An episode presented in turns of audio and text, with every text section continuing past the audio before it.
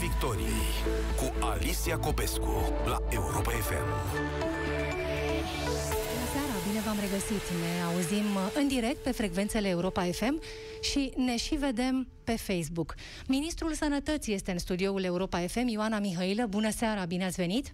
Bună seara, mulțumesc pentru invitație. Toată țara este verde, sub 1,5 la mie incidența COVID în toate județele. Cazuri noi din ce în ce mai puține, ne-am întors uh, la sub 1000 de cazuri noi confirmate zilnic. Decese și unul ar fi prea mult, uh, dar totuși să semnalăm și faptul că numărul deceselor este considerabil mai mic uh, decât era. Pacienți la terapie intensivă mai puțin de, mai puțin de 1000. Ce să înțelegem? Am scăpat? Suntem pe pantă descendentă a valului 3. Nu înseamnă că am scăpat, dar că ne așteptăm ca în perioada imediat următoare să ne fie un pic mai ușor. Nu înseamnă că am scăpat. Ar, ar fi prematur să spunem asta. Să ne fie un pic mai ușor, doamnă ministru, se va simți și în viața noastră de zi cu zi niște restricții care poate se vor îmblânzi dacă tot suntem, iată, pe panta aceasta descendentă? Da, cu siguranță. Adică această scădere a incidenței trebuie să o simțim și noi în mod direct. Nu doar sistemul de sănătate care poate să răsufle puțin mai ușurat, dar trebuie să o simțim și noi, trebuie să uh, permitem cât mai multor copii să meargă la școală, trebuie să începem să mergem fără mască în anumite zone, în anumite spații deschise, și încet, încet, poate că vom reuși să, să atingem și alte măsuri de relaxare. Apropo de revenirea copiilor la școală, acolo este un alt prag de 1 la mie incidența uh, cazurilor de, de COVID.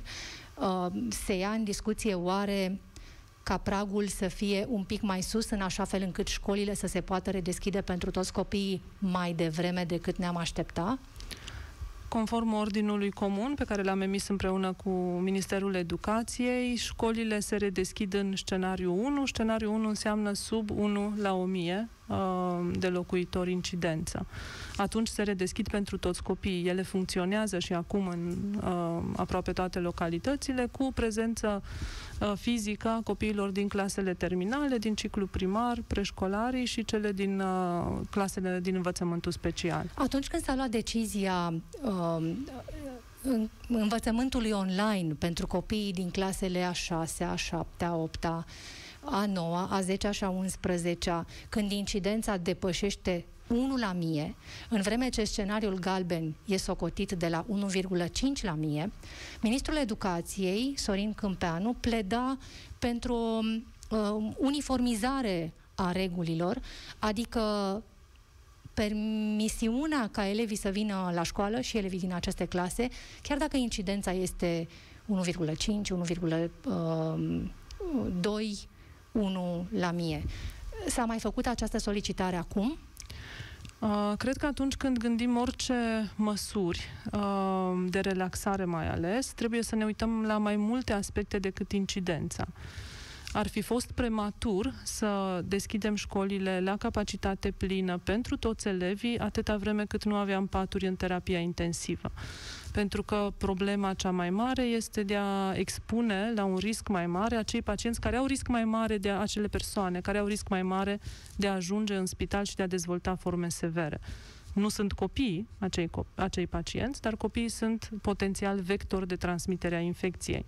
Și așa cum am observat că deschiderea școlilor este un potențial factor de risc pentru, pentru transmitere, uh, din acest motiv preferăm să fim precauți. Dar ce este foarte clar este că educația este o prioritate și că atunci când gândim diverse etape de relaxare, uh, deschiderea școlilor trebuie să fie printre priorități și printre primele opțiuni atunci când pandemia ne permite. Atunci, ce alte măsuri ar putea fi luate acum, că suntem pe pantă descendentă, dar nu în toate localitățile sub 1 la mie? Um, cred că acum, în perioada aceasta în care suntem pe pantă descendentă și în condițiile în care presiunea pe uh, secțiile de terapie intensivă începe să scadă, putem să ne gândim să renunțăm la acele măsuri restrictive care afectează populația tânără adică cea care are risc mai redus de a dezvolta forme severe de boală, în acele spații și în acele situații în care riscul de transmitere este unul redus. De exemplu, purtarea măștii în spațiile deschise, neaglomerate. Este un aspect, uh, este o situație în care riscul de transmitere este unul redus. Și atunci, probabil că aceasta va fi una dintre primele măsuri de relaxare care vor fi propuse de guvern. Cum s-ar defini un spațiu deschis neaglomerat? Spațiu deschis înseamnă în aer liber. Dar neaglomerat? Uh, probabil că va fi mai greu de definit neaglomerat, dar poate că am recomanda mai multă precauție și purtarea măștii, de exemplu, în uh, zonele în care se desfășoară evenimente cu mulți spectatori. Acolo nu mai putem vorbi de a merge relaxat și de a renunța la mască. La evenimentele sportive, de exemplu, acolo clar, pentru că chiar dacă este spațiu în aer liber, există un risc mai mare de transmitere datorită prezenței mai multor spectatori, acolo se va recomanda purtarea măștii sau în stațiile de autobuz dacă sunt aglomerate. Dar, din nou, acolo riscul este mai mic, este vorba de evenimentele cu mulți participanți. Acolo trebuie impuse niște, niște măsuri de precauție suplimentare. Cum, cum se uh, cuplează aceste măsuri cu realitatea că o parte dintre noi sunt deja vaccinați? În ce fel se face sau dacă se face o diferență între cei care sunt și cei care nu sunt vaccinați. Um, acum discutăm și în Comitetul Interministerial și în Guvern și avem permanent consultarea specialiștilor de la Institutul Național de Sănătate Publică, din comisiile de specialitate și ce încercăm să facem este să uh, uh, obținem mai multe beneficii pentru acele persoane care sunt vaccinate. De exemplu, în ceea ce privește accesul la anumite evenimente. Deja am început uh, să reglementăm prin hotărârea de guvern care a fost publicată ieri și care a prelungit starea de alertă Uh, niște evenimente pilot, activități sportive pilot și activități culturale pilot, în care participarea uh, la acele evenimente va fi facilitată celor care sunt vaccinați sau celor care au efectuat un test real-time PCR în ultimele 72 sau un test antigenic rapid în ultimele 24 de ore. De asemenea, pentru persoanele care pot demonstra că au trecut prin, uh, prin boală în ultimele 90 de zile. Doar atât? Doar trei luni? Au trecut prin boală doar în ultimele Așa trei este luni? reglementat în, acest, în această hotărâre de guvern. Uh, este cea care prelungește starea de alertă pe următoarea lună. Vom reveni apoi, în paralel cu condițiile de emitere a certificatului verde, uh, cu, cu noi, cu noi uh, mă rog, cu, cu a clarifica mai bine aceste măsuri. Când spuneți pilot, în, în ce sens uh, vor fi aceste evenimente niște teste? Veți monitoriza apoi ce se întâmplă cu fiecare dintre participanții la aceste evenimente? Uh, cred că pilot, ca să vedem dacă putem să ne organizăm suficient de eficient. De exemplu, o propunere din Brașov a fost uh, participarea la uh, meciuri de fotbal și văzute uh, combinat cu o campanie de vaccinare. Adică persoanele vaccinate pot să intre, care demonstrează uh, existența vaccinării, pot să aibă acces direct la eveniment, persoanele care doresc să se vaccineze, să poată să se vaccineze într-un spațiu uh, din afara stadionului și de asemenea să fie testate la intrare. Și atunci un eveniment pilot prin care să legăm acest beneficiu de a intra la, și a participa la o activitate sportivă și poate că uh, creștem și dorința de vaccinare a celor care vin, vin la acel eveniment. Evident că acea vaccinare din ziua aceea nu va crea imunitate, motiv pentru care pentru aceste persoane uh, s-a propus și oportunitatea de testare.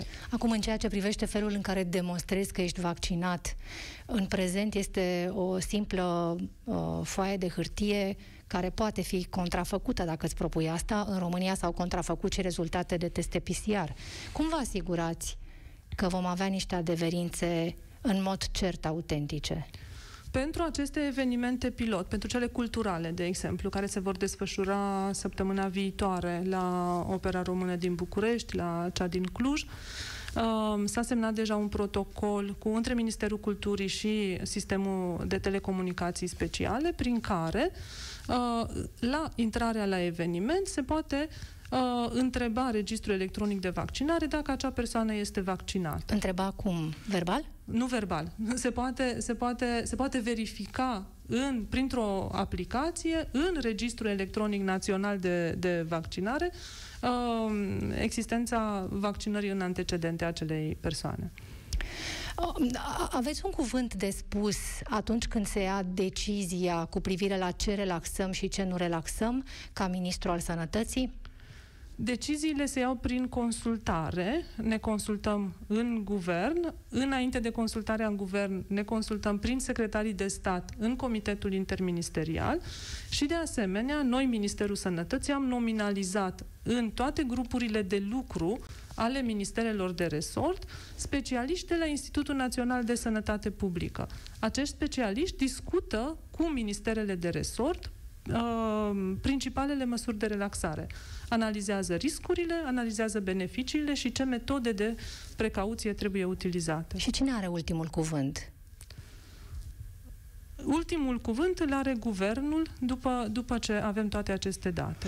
Îmi imaginez, dar vă rog să mă contraziceți dacă nu este așa, că aici interesele sunt oarecum divergente, pentru că dumneavoastră, ca ministru al sănătății, îmi imaginez, ați vrea să vă asigurați că e o presiune uh, suportabilă sau deloc, dacă se poate, pe sistemul sanitar și atunci v-ați dori ca măsurile de precauție să fie uh, cât mai stricte, în vreme ce alte ministere, Ministerul Educației, de exemplu, ar vrea să vadă toți copiii la școală sau Ministerul Culturii ar vrea să vadă evenimente uh, atât în interior cât și în, uh, în aer liber.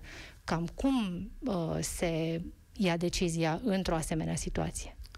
Um, în primul rând, ținta nu este să fie o presiune zero asupra, asupra sistemului de sănătate. Trăim într-un an pandemic, e clar că sistemul de sănătate va mai fi în continuare uh, încercat de, de evoluția pandemiei. În al doilea rând, ce mi este foarte clar este că dacă uh, măsurile vor fi foarte restrictive pentru foarte mult timp, în afara unei amenințări foarte mari, ele nu vor fi uh, respectate de populație. Și atunci cred că toate lucrurile trebuie văzute și din această perspectivă a complianței. Adică trebuie să adaptăm măsurile uh, restrictive la riscurile care există în acel moment. E clar că dacă riscurile sunt mari, populația va fi mai compliantă. E clar că dacă riscurile sunt mici și noi trebuie să ne adaptăm restricțiile și asta este uh, calea logică așa încât măsurile restrictive să fie respectate de un cât mai mare procent al populației. S-a creat acest uh, comitet interministerial pentru revenirea la normalitate de la 1 iunie. Uh, 1 iunie este o dată certă, doamnă ministru, și ce înseamnă revenirea la normalitate? Cred că 1 iunie este un reper Cred că este un reper destul de bine ales pentru că, din nou, suntem pe o pantă descendentă, vedem luminița de la capătul tunelului. Revenirea la normalitate cred că înseamnă revenirea treptată la activitățile pe care le aveam înainte de pandemie, parțial în condițiile care erau înainte de pandemie. De ce spun parțial? Pentru că anumite activități le vom putea desfășura ca înainte de pandemie, mersul pe munte sau poate mersul pe stradă fără mască, anumite activități le vom putea desfășura, dar cu precauții. Legătura între uh, revenirea la normalitate uh, de la 1 iunie s-a făcut mai degrabă cu vaccinarea într-un număr uh, exprimat clar de premierul uh, Florin Câțu și nu cu rata de incidență și numărul de cazuri noi sau decese sau pacienți la terapie intensivă. Iar ținta stabilită de prim-ministru Inițial era 5 milioane de persoane vaccinate, imunizarea presupune administrarea a două doze de vaccin, plus 10-15 zile uh, de instalare a imunității uh, ridicate. Această țintă a fost uh, un pic diluată pe parcurs pentru că este imposibilă. Și atunci v-aș întreba dacă e o legătură între numărul de persoane care se vor vaccina până la 1 iunie și restricțiile care ar fi relaxate de la acea dată. În primul rând, e o legătură între numărul de persoane care se vaccinează și incidența. Este foarte clar că trebuie să ne vaccinăm într-o cât mai mare proporție, așa încât incidența să fie menținută scăzută. Și cred că ăsta este principalul mesaj pe care îl putem transmite cu toții. Că dacă nu, ce se întâmplă? Că dacă nu ne vaccinăm, riscăm din nou să ne infectăm și să transmitem această infecție și celor dragi. Și atunci, chiar dacă scăpăm noi, s-ar putea ca persoanele din jurul nostru, că sunt părinți, că sunt bunici, să fie afectate și, uh, mă rog, să necesite internare în spital sau să suporte consecințe mai grave. Legat de numărul de, de, de, de vaccinați, că acolo cred că au fost niște discuții în ultimele zile, uh, E important să înțelegem, pe de o parte, că rata vaccinării și numărul de persoane vaccinate depinde de rata de distribuție a vaccinurilor, câte primim, depinde de cum putem să vaccinăm, dar depinde foarte mult și de câți oameni își doresc să se vaccineze. Așa că aș evita tot timpul să dau niște, niște uh, date certe până la care noi putem atinge un număr cert de vaccinați. Dar dacă uh, rata vaccinării se menține în ritmul actual în care am reușit să vaccinăm peste 100.000 de persoane pe zi, există șanse să reușim să vaccinăm cu o doză măcar 5 milioane de persoane în luna iunie.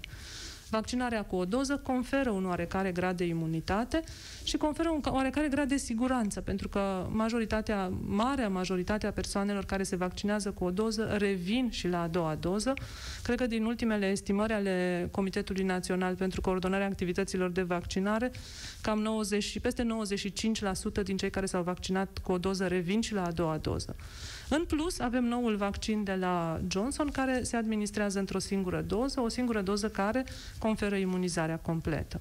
Și atunci, ce vreau să spun este că E important să ne vaccinăm, pentru că dacă avem 5 milioane de persoane vaccinate cu o doză, s-ar putea ca o parte dintre ei să fie imunizați cu Johnson și să fie suficient, dar pentru ceilalți care sunt vaccinați cu o doză, există perspectiva uh, imunizării într-o perioadă scurtă de timp. Pe de altă parte, v-ați exprimat îndoiala că vor fi vaccinate 10 milioane de persoane până la începutul acestei toamne. Vă îndoiți în continuare? mi-am exprimat îndoiala că putem prevedea cu o foarte mare acuratețe numărul de vaccinați în unitatea de timp, pentru că depinde de foarte multe lucruri. Și, din nou, nu depinde doar ce vor și ce fac și ce pot să facă autoritățile, depinde foarte mult de ce vrea populația. Și de ce credeți că depinde, de ce factor depinde ce vrea populația? Ce credeți că îl poate convinge uh, pe un cetățean care nu s-a vaccinat încă să se vaccineze de acum încolo? Din nou, cred că populația este foarte diversă. Cred că există persoane care doreau oricum să se vaccineze și care au așteptat cu nerăbdare, așa cum probabil că ați fost și dumneavoastră și cu siguranță am fost și eu, și care au resimțit după vaccinare acea relaxare și acea, acea, acea, acea reducere a stresului legată de, de posibila infecție cu uh, virusul. Uh, cred că există persoane care pot fi convinse fie științific, prin argumente care demontează fricile legate de efectele secundare, fie interpersonal, prin exemplul pe care eu, dumneavoastră sau soțul sau soția sau uh, copilul îl dă, vaccinându-se și spunând public că efectele secundare practic sunt, sunt uh, uh, mă rog, mult mai mici decât ce s-ar putea întâmpla în perspectiva contractării bolii. Uh, și cred că există și un grup, sper cât mai mic de persoane care nu va putea fi convins să se vaccineze. Dacă grupul ăsta este suficient de mic și reușim prin celelalte două metode, prin exemplu personal și prin, prin uh, comunicarea foarte clară a beneficiilor vaccinului să, să, să limităm numărul de persoane care nu vor nici cum, atunci imunitatea va fi asigurată. Dacă ești ezitant și vezi că cifrele în ce privește pandemia sunt din ce în ce mai bune, de, și iar uh, autoritățile decid să renunțe la o bună parte din restricții, pentru că nu, dacă cifrele sunt bune, e normal să ne apropiem cât mai mult cu viața de normal. De ce te-ai mai vaccina? Căci lucrurile stau bine și fără să te fi vaccinat tu. Pe de o parte, trebuie să înțelegem că cifrele sunt din ce în ce mai bune și pentru că din ce în ce mai mulți oameni s-au vaccinat. Uh, pe de altă parte, trebuie să înțelegem din nou că nu ne protejăm doar pe noi, ci ne, ne protejăm și pe cei apropiați prin vaccinare. Și că dacă totuși se va întâmpla să, să, să, să fim expuși riscului de a contracta infecția, riscul pentru noi este mai mic, riscul pentru cei de lângă noi este mai mic. Ce se întâmplă dacă până în septembrie anul acesta nu e vaccinată uh, populația măcar în proporție de 60%, adică acea, acel număr magic 10 milioane? Care ar fi efectele? În primul rând, nu știm care e numărul, nu e, care e numărul magic. Uh, încă datele științifice nu sunt suficient de clare legate de care este procentul de populație necesar pentru a atinge această imunitate de turmă. Nu, nu este știm... clar, dar în momentul acesta care ar fi?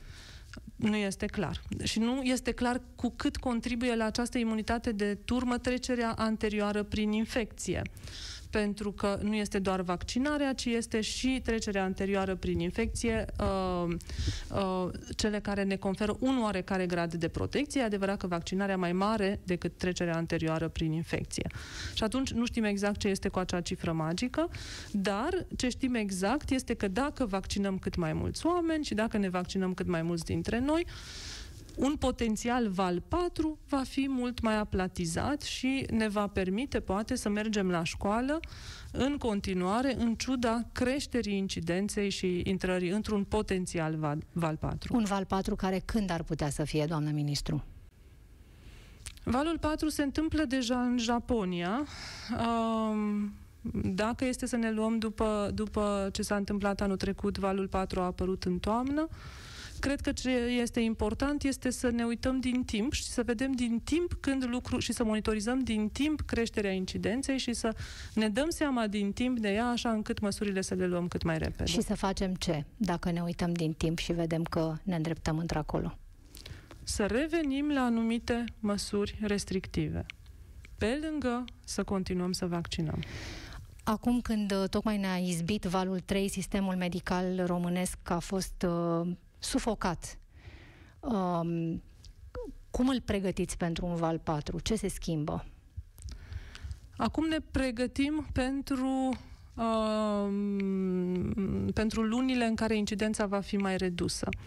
Acum începem să pregătim spitalele pentru a primi cât mai mulți pacienți non-COVID, pentru că sunt pacienți care în, uh, și aici trebuie să fim sinceri și onești, sunt pacienți care în perioadele de vârf ale pandemiei nu au reușit să-și trateze boala cronică în spital, de exemplu, sau să-și uh, investigheze afecțiunea cronică în spital.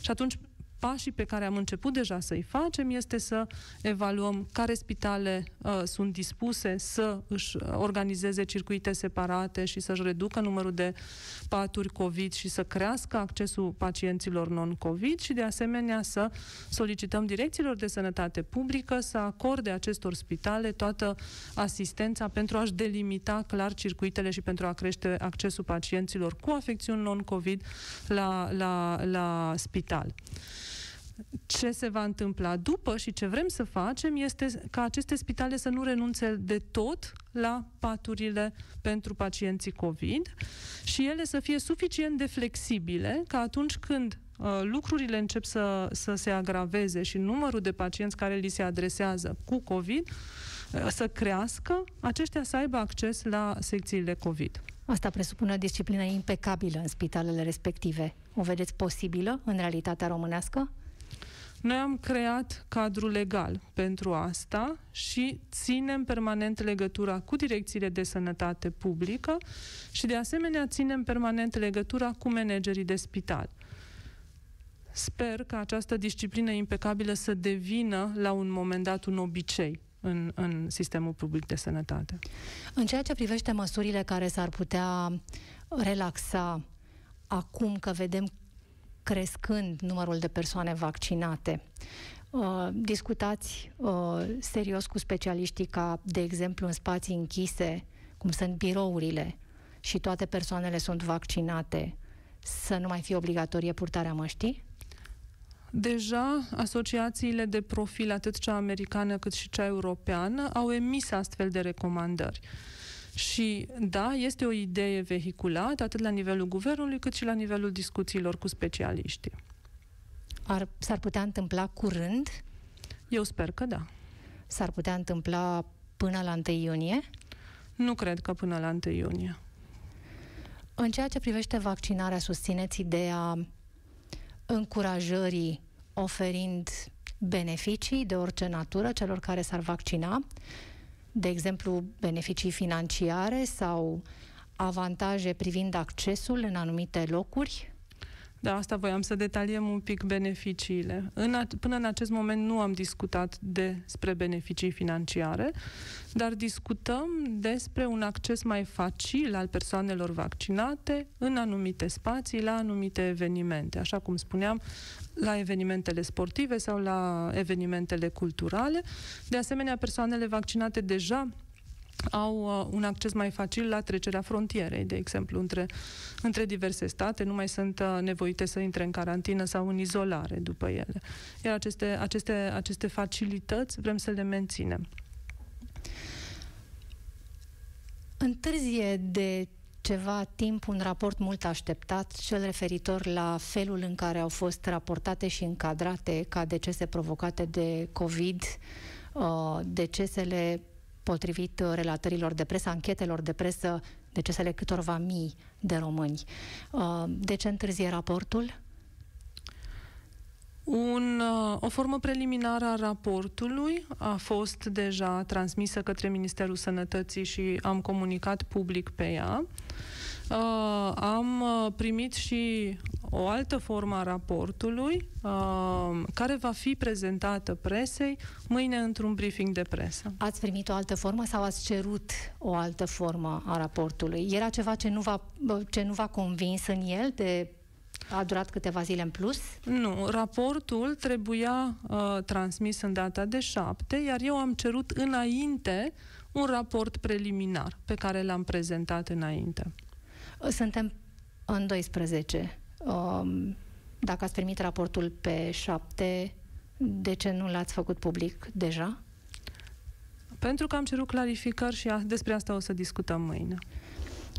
Aș vrea să știu dacă acest uh, raport, dacă analiza făcută confirmă faptul că câteva mii de decese au fost încadrate uh, diferit și nu apar în evidențele oficiale privind decesele de COVID. Pentru că, din nou, raportul final îl, îl voi uh, prezenta mâine, o să fac referire la raportul preliminar. Raportul preliminar arată că raportarea în diverse baze de date nu a dat rezultate similare. Cam asta a fost concluzia raportului preliminar. Dar nu aș ajunge la cifre încă. Bun, ca să fiu eu mai clară, ca să înțeleagă ascultătorii despre ce vorbim, în acest moment, potrivit datelor oficiale comunicate, așa cum se întâmplă din februarie anul trecut încoace de grupul de comunicare strategică, în România au murit 29.233 de oameni din cauza COVID. Au fost raportați ca decese provocate de COVID. Potrivit anchetelor făcute de Libertatea, cel puțin 5.000 de morți s-ar adăuga acestor date. Din nou, m-aș feri să spun că se adaugă morți sau că se scad morți sau că se ascund morți. Concluziile pe care le avem ca urmare a raportului preliminar este că în diferite baze de date, prin diferite metode de raportare, s-au obținut rezultate diferite. S-ar putea ca niciuna dintre ele să nu ne dea un rezultat exact, așa cum s-ar putea ca niciodată să nu știm câte persoane au decedat de COVID în această pandemie. Fie pentru că nu au fost raportate corect, fie că nu au fost înregistrate corect, fie că nici măcar nu au fost diagnosticate. Dar de ce, de exemplu, ar primi Direcția de Sănătate Publică dintr-un județ dreptul sau responsabilitatea de a schimba încadrarea unui deces de COVID dacă ea a fost pusă de medicul din spitalul în care pacientul a murit. Direcția de Sănătate Publică, ea ca structură, nu schimbă încadrarea. Un medic din Direcția de Sănătate Publică poate să revadă criteriile pe baza cărora acea persoană a fost și, și la fel Institut, Institutul Național de Sănătate Publică poate să uh, revadă dacă s-au respectat criteriile pe baza cărora s-a pus diagnosticul. Există anumite situații particulare, precum un pacient care are o hemoragie digestivă superioară sau un infart miocardic acut, care posibil să fie avut și infecție cu COVID. La acel pacient, cauza decesului este infartul miocardic acut. Dar restul cazurilor care sunt clar în afara urgențelor medicale amenințătoare de viață se înregistrează conform metodologiei Institutului Național de Sănătate Publică ca deces COVID. Și atunci ce fac, de fapt, cei de la Institutul Național de Sănătate Publică și parțial cei din direcțiile de sănătate publică, uh, este să coreleze Uh, datele medicale care le sunt transmise și să le pună pe această listă de criterii, așa încât să nu raportăm drept deces COVID o, un pacient care a decedat de evident o altă afecțiune. Când ați prezentat raportul preliminar, um, ați folosit uh, sintagme de genul eroare umană. Dacă ar fi vorba despre mii de situații care ar reprezenta, nu știu, 10% din raportări, ați considera posibilă o eroare umană la nivel național? Nu este o eroare umană. De raportat, raportează 300 de spitale, mă rog, în funcție de cât sunt, cât sunt integrați. Acum sunt 200 de spitale. COVID, raportează centre rezidențiale, raportează medici de familie, raportează medici care, uh, care constată decesul la domiciliu de preluat raportările preiau 42 de direcții de sănătate publică, care de asemenea au angajați, destul de mulți. De transmis la Institutul Național de Statistică, de exemplu, transmit alte 42 de direcții județene de statistică.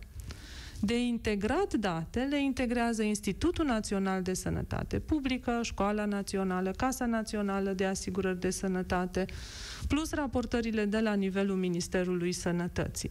Și atunci nu e o eroare umană care a determinat aceste, aceste uh, diferențe de raportare, cel mai probabil sunt o sumă de erori datorate unor procese și proceduri imperfecte. Nu poate fi o procedură care a fost decisă de cineva la un moment dat și a fost aplicată exact așa cum a fost decisă? Nu înțeleg. Felul în care se raportează și se modifică um, motivul decesului nu poate fi, de fapt, urmarea unei decizii care a fost comunicată celor 42 de DSP-uri despre care vorbiți în acest lanț? Nu cred că procedura unitară este, este cauza, dar, din nou, încă, încă vedem, dar pe ce ne concentrăm? Tocmai pe asta ne concentrăm. Dacă identificăm anumite procese care au un risc mai mare de a genera erori, acele procese să le procedurăm. Sau dacă au fost deja procedurate, să ameliorăm acea pro, acel proces. Ceea ce este pus acum sub semnul întrebării, că s-ar fi întâmplat în atâtea luni, este în continuare aplicat? Exact la fel se întâmplă și acum lucrurile? Am cerut uh, uh, în momentul acesta, da, lucrurile se întâmplă la fel. De trei săptămâni de când s-au constatat aceste diferențe, lucrurile se întâmplă la fel, iar mâine vă voi prezenta și rezultatele um, pe care le-am cerut astăzi legate de diferența între cele două platforme. Pentru că dacă numărul deceselor provocate de COVID este sensibil mai mare decât cel raportat, atunci automat și mortalitatea provocată de COVID în România este mai mare. Decese mare, uh, e 2,7% acum, dacă nu mă înșel, aveți o cifră în legătură cu asta? Cât din, dintre cei care sunt confirmați ca având uh, SARS-CoV-2, ce proporție nu reușesc să supraviețuiască în spitale din România, 2,73 potrivit calculelor pe care le-am făcut, pornind de la cifrele oficiale. Și oricum este o proporție mai mare decât în alte țări. Cum vă explicați? Trebuie să înțelegem că mortalitatea depinde de numărul deceselor, dar mortalitatea depinde și de câte persoane sunt testate și confirmate cu infecție. Așa că această mortalitate n-aș lua-o ca pe o cifră absolută și nu m-aș referi la ea ca la o cifră absolută, pentru că a existat și o variabilitate a numărului de teste, în sensul că am văzut că inițial s-a testat. Mai multă lume, după aceea uh, mai mult s-au testat persoanele simptomatice sau cele care aveau nevoie România stă oricum foarte prost în ceea ce privește testarea, deci dacă e să ținem cont și de proporția testelor, atunci cu adevărat uh, rata de mortalitate este ridicată, pentru că testând puțin, automat ai mai puține cazuri confirmate și dacă din aceste mai puține cazuri confirmate mai multe mor, rata este, este ridicată. Da, exact. Dacă testăm puțin, numărul de decese se raportează la uh, mai puține teste și mai puține cazuri confirmate și atunci mortalitatea apare a fi mai mare. Dar pentru reducerea aceasta a testării, tocmai asta am și făcut, am, am uh, publicat săptămâna aceasta un ordin prin care uh, permitem și încurajăm uh, Uh, testarea în farmacii. Tocmai pentru că ne-am dat seama că e nevoie ca această testare să fie cât mai accesibilă, cât mai aproape de fiecare, de fiecare comunitate. O bună parte, o foarte bună parte dintre testele care s-au făcut în acest an de pandemie au fost făcute la cerere, doamnă ministru, și contra cost, iar prețurile sunt foarte mari, mai ales pentru nivelul de trai din România. De ce credeți că oamenii plătesc ca să afle dacă au COVID? Prin testarea în farmacii, de exemplu, noi punem la dispoziția farmaciilor gratuit teste. Dar până acum n-au avut această posibilitate și totuși mulți dintre ei, și vorbim despre sute de mii, au făcut teste în privat, plătind. Oare de ce? Testele uh, gratuite se fac conform recomandărilor de caz. Testele gratuite se fac, de exemplu, la internarea în spital. Se fac, de exemplu, dacă cineva devine simptomatic și solicită o ambulanță pentru testare. Deci există, conform programului național de testare, și posibilitatea de a face teste gratuite pentru persoanele selectate. Se fac, de exemplu, pentru pacienții oncologici care merg în spitalizare de zi la tratament sau pentru cei care fac radioterapie. Se fac periodic pentru uh, persoanele din centrele rezidențiale dacă nu sunt vaccinate. Deci statul a pus și Ministerul Sănătății a pus la dispoziția populației prin programul național de testare posibilitatea de a fi testat real-time PCR cu, gratuit. De asemenea, unitățile de primiri urgențe fac gratuit teste. În școli am pus la, dispo- la dispoziția școlilor teste gratuite, iar uite, acum punem inclusiv la dispoziția farmaciilor teste care sunt, uh, sunt uh, transmise de către Ministerul Sănătății. Domnul ministru, vă mulțumesc foarte mult pentru prezența la Europa FM. Emisiunea Piața Victoriei se încheie aici. Eu mulțumesc pentru invitație. Știrile care contează peste câteva momente doar. O seară bună! Piața Victoriei cu Alicia Copescu la Europa FM.